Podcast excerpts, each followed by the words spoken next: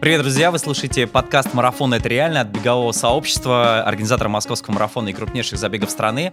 Мы в этом подкасте будем разбираться с вами, что такое марафон, как его пробежать, сколько это вообще километров и как все это происходит. В общем, мы докажем вам, что марафон — это реально. Главное, чтобы вы это доказали сами себе. У нас сегодня первый выпуск для вас, и в гостях у нас директор бегового сообщества Дмитрий Тарасов. Дима, привет. Привет, Саша. Слушай, ну у нас э, название подкаста «Марафон – это реально», и это не знак вопроса, а восклицательный знак. Поэтому давай начнем с самых основ. Для тех, кто к нам присоединился, для тех, кто решил заняться бегом, а вообще, что такое марафон, сколько это километров в целом?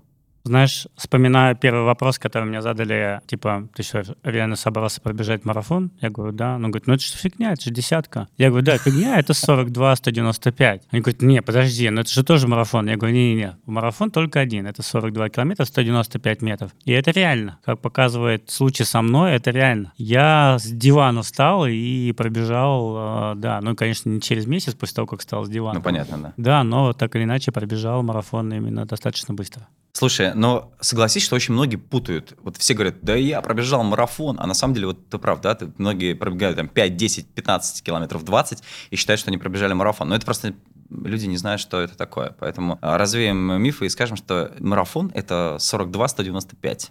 Мы уже развеяли, да, да, именно так. И эта дистанция вполне реальна для того, чтобы ее преодолеть. У меня э, друг Тимофей, он в прошлом году купил слот на московский марафон, решил его пробежать. Он до этого никогда не бегал марафон, решил, что он будет год готовиться, не получилось у него в течение года готовиться, и максимум, что он подумал, что он пробежит, ну там половинку, 21,1, или может быть там вообще там 10 километров. И он задал мне вопрос. Ты, говорит, можешь спросить потом у Димы Тарасова, у директора московского марафона, а можно ли пройти его, не знаю, наполовину пешком? Вот скажи, нужно все время бежать 42,2, или все-таки есть возможность как-то преодолеть по-другому эту дистанцию?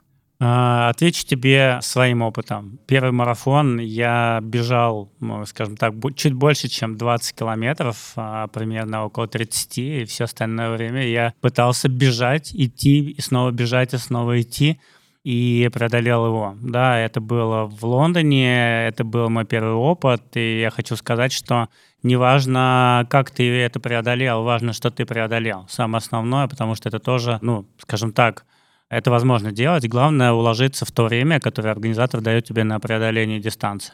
Э, согласен с тобой. То есть, в принципе, ничего страшного, если ты часть пути пройдешь пешком. Главное здоровье здесь. А, знаешь, я могу привести пример, даже уже не свой, а то, что я видел несколько раз, бежав э, Нью-Йоркский марафон. Очень многие люди, а вот там же бежит больше 50 тысяч человек, преодолевают дистанцию именно так. И в этом нет ничего зазорного. Это же не профессиональные атлеты, которые бегут, и э, их задача пробежать там за два часа с копейками, да, там. Ты просто бежишь, получаешь удовольствие, смотришь на город, общаешься с такими, вот. как ты. Я только хотел сказать, что не секрет, что на самом деле некоторые регистрируются на забеге, и в том числе на марафонскую дистанцию, да, действительно готовятся, понимают, что, может быть, не смогут полностью пробежать, но зато они понимают, что они могут прогуляться по перекрытому городу, по центру столицы в такой приятной компании десятки тысяч бегунов. А, да, я как раз так и делал очень долгое время. Мне было все равно на тот э, мой результат, который я покажу. И, скажем так, я как раз использовал эту возможность для того, чтобы посмотреть на город, на страну, в которой я бегу. Да, и э, сейчас у меня до сих пор, вот сейчас э, последний забег, который я там для себя бежал, это был Казань. Я точно так же смотрел, mm-hmm. пробегая Казань на улице, на перекрытый город, на достопримечательности. Самое кайфное в марафоне на самом деле это смотреть на, изучать тот город, в котором ты бежишь и страну. Надо смотреть под ноги.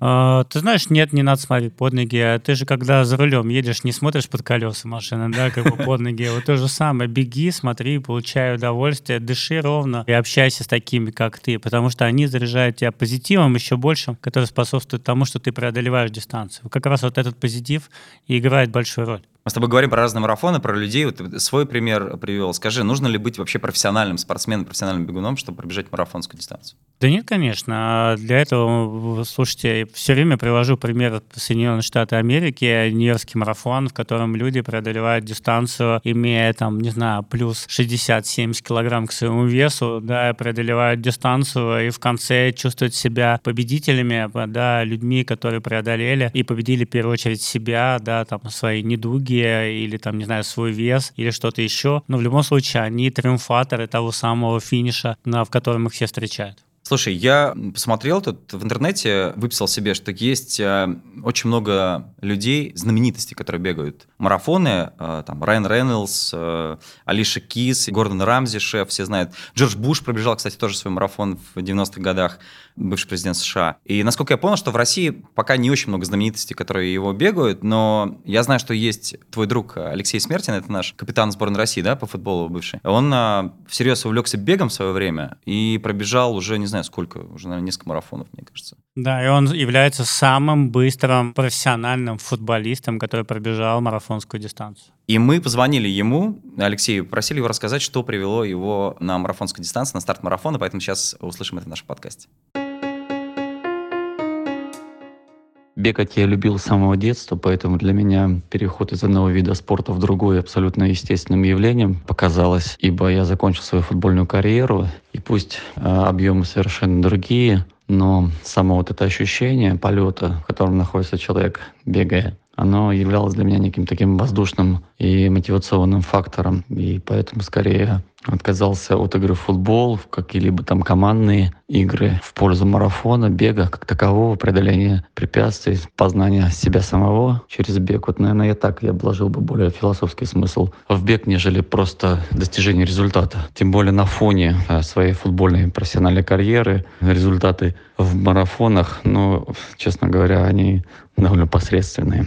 Пришел в марафон довольно, скажем, органично. Сподвиг меня Дмитрий Тарасов, организатор директор московского марафона, бегового сообщества, и предложив мне стать послом. Подумал, как человек амбициозный с детства самого, что, что мне стать послом, когда я могу просто быть спортсменом-марафонцем. И, можно сказать, без подготовки взял и пробежал. Поэтому с тех пор я бегаю, совершенствуюсь и понимаю, что бег — это определенно для многих, для меня в том числе, наполняет чуть ли не каждый день смыслом. Поэтому это хорошее занятие, рекомендую всем. Кстати, про Алексея хочется сказать, что он, э, насколько я тоже знаю, совсем недавно одержал победу в Байкальском марафоне. То есть он, у него там прям успехи пошли в беге сумасшедшие. Слушай, а много ли вообще в России людей, которые бегают э, марафон? Ну, понятно, что их становится все больше и больше, но вот в целом есть у тебя понимание, сколько сейчас в России любителей, людей, которые пробегают такую дистанцию? Uh, нет, их пока немного. Я думаю, что где-то в районе, наверное, около 20-30 тысяч человек. Которые вообще бегают. в стране? Да, в стране. Около 30 тысяч человек, которые бегают марафонскую дистанцию, но чтобы было понятно, еще совсем недавно их было всего лишь несколько тысяч, поэтому как бы мы растем, растем с каждым годом. Главное, что увеличивается количество людей, которые просто бегают, да, просто выходят и бегают утром, вечером и преодолевают дистанции 5, 10, 21 километр.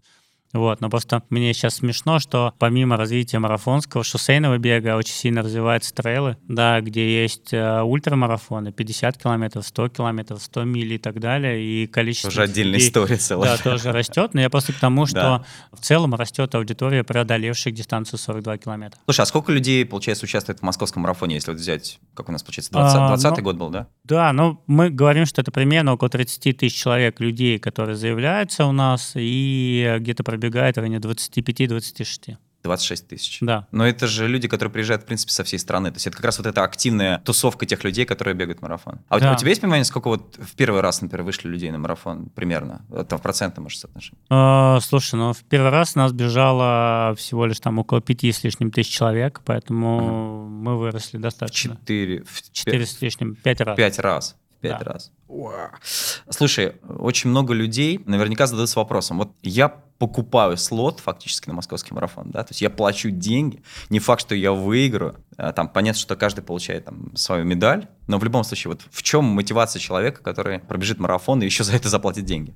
Ну, в первую очередь мы должны сказать, что марафон — это достаточно большое мероприятие, которое организуется всем городом, а, различными департаментами, коих в Москве больше 20. Оно проходит при содействии большого количества подразделений, которые отвечают за безопасность. А, это и внутренние войска, и да, и как бы и разные службы, которые обеспечивают безопасность в течение всего движения. И это и организаторская команда, которая организует старты, финиши, спортивную как бы дистанцию, да, это и медицинские службы, которые оказывают содействие людям, которые нуждаются в помощи. Это и волонтерская большая команда, несколько тысяч человек. Э, поэтому это мероприятие, в которое ты приходишь, и ты платишь за возможность преодоления этой дистанции, потому что ну, ты, в принципе, можешь выйти побегать в парк, да, и сделать это в одиночку, пробежав дистанцию 42 километра, или, не знаю, в компании своих друзей, но компания своих друзей это сколько? Это 5, ну окей, 10 человек, которые преодолевают вместе с тобой эту дистанцию, ты бежишь по городу, останавливаешься на светофорах,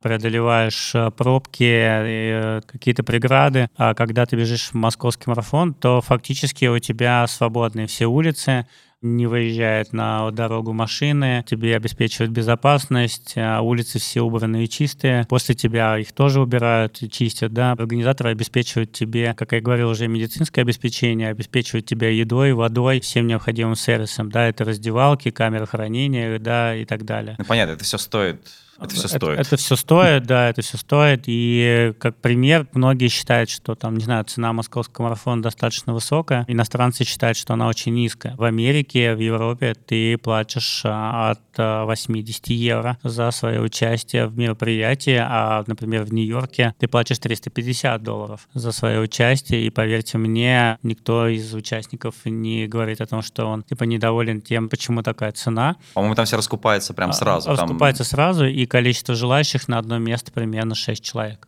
Как поступление в ВУЗ. Да, как поступление в ВУЗ, да. И это не значит, что организаторы обогащаются. Это означает, что организаторы, с учетом того, что растут задачи перед организаторами для обеспечения безопасности того и другого. Ну, понятно, растут и расходы. Растут и расходы. Угу. Поэтому, в принципе, все организаторы вкладывают деньги в проект для того, чтобы вы сосредоточились на своем беге, думали только о нем и ни о чем больше. Вот если сосредоточиться только на беге, ты затронул тему еды и воды, то есть фактически, что называется, с собой ничего приносить не нужно. То есть и вообще можно ли есть на дистанции, как это происходит? То есть есть вода, еда, Крутой ну, так, вопрос, на самом деле, да, но о нем можно говорить очень многое, потому что, да, в принципе, лучше э, вода, понятно, что организаторы ее обеспечивают, она есть на пунктах освежения, еда там тоже есть, это и бананы, и апельсины, в зависимости от того, там какая точка, плюс есть гели, которые мы даем, но с гелями история достаточно непростая, то есть лучше тестировать гели заранее, потому что твой организм может не переваривать как бы именно этот гель, а, да, а какому-то больше к другому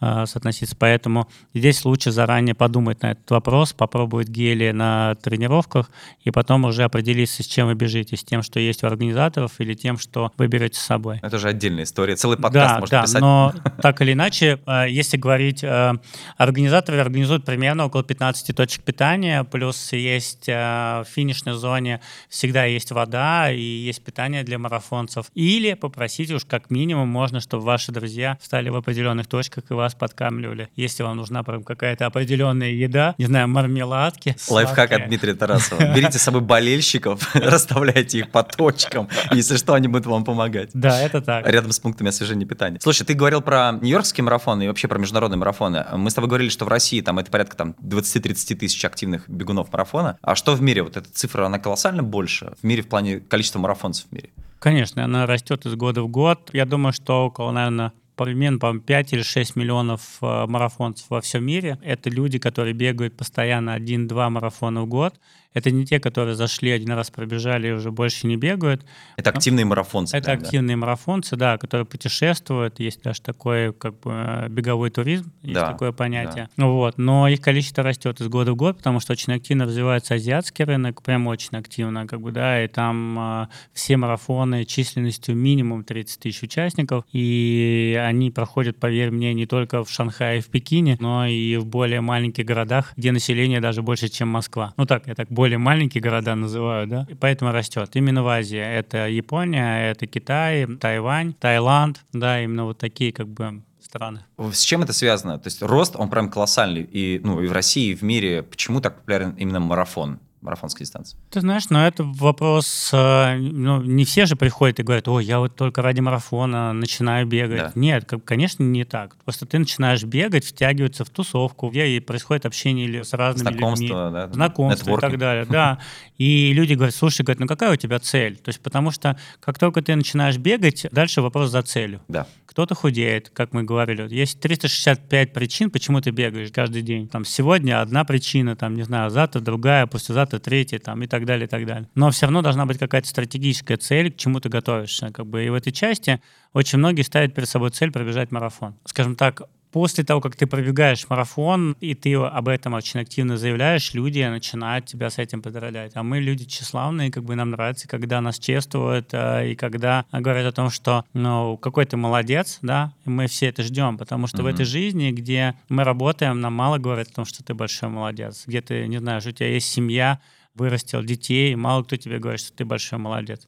А именно та самая короткая цель, которая, да, на финише тебя ждет директор марафона или кто-то Тысячи еще. болельщиков. Тысячи болельщиков и По большое количество волонтеров, да. которые дают тебе пятюню, Да. а, поддерживают тебя, обнимают тебя на финише, вместе с тобой радуются и чествуют э, твое достижение. Это такая спортивная эйфория в том числе. То есть э, даже эйфория того, что ты преодолел, с одной стороны, а с другой стороны, того, что ты еще вот на финише получаешь вот эту грандиозную, не только на финише, вообще в целом поддержку, да, и такой вот Ты получаешь Эмоциональный всплеск. поддержку и собственный эмоциональный всплеск, потому Мгм. что как раз а, я всегда плачу. Честно тебе скажу, как бы это такая история про меня, и не только про меня, есть еще более взрослые ребята, которые говорят тоже, что они плачут, преодолевая дистанцию, что это ты находишься в стрессе в какой-то момент, ты бежишь, э, у тебя есть там понятие стены, да, которую ты преодолеваешь, да, и ты добегаешь до финиша, с тобой все хорошо, и в этот момент тебя переполняет это ощущение радости внутренней. Вот меня мурашки бегут там, да, там, и я пересекая черту, там плакал, я помню, в Нью-Йорке прям вообще просто рыдал. Бросился в объятиях Питера Чача, это директор Нью-Йоркского марафона, он офигел меня, увидев там, и такой говорит, Дима, ты плачешь, а у меня слезы, прям у меня вообще все лицо красное. Я так ждал этого финиша, вот реально ждал. Не из того, что мне было тяжело, а из того, что не, я уже был очень хорошо готов, но просто мне было кайфово от того, что я пробежал его, да, и на финише увидел таких же сумасшедших, заряженных, а, жизнерадостных людей, от э, энергии которых меня как бы вот, ну, вы- выразилась в слезы, мои собственные слезы. Круто. Спасибо тебе большое за этот такой рассказ. Мы поговорили про международные марафоны. У нас есть комментарий по поводу развития марафонского бега в мире. Давайте послушаем Пака Барао, президента Ассоциации международных марафонов и пробегов, директор марафона в Валенсии. Он сейчас нам тоже расскажет про международные марафоны.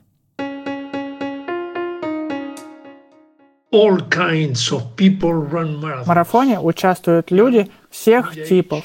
Молодые, среднего возраста, пожилые, мужчины и женщины всех национальностей.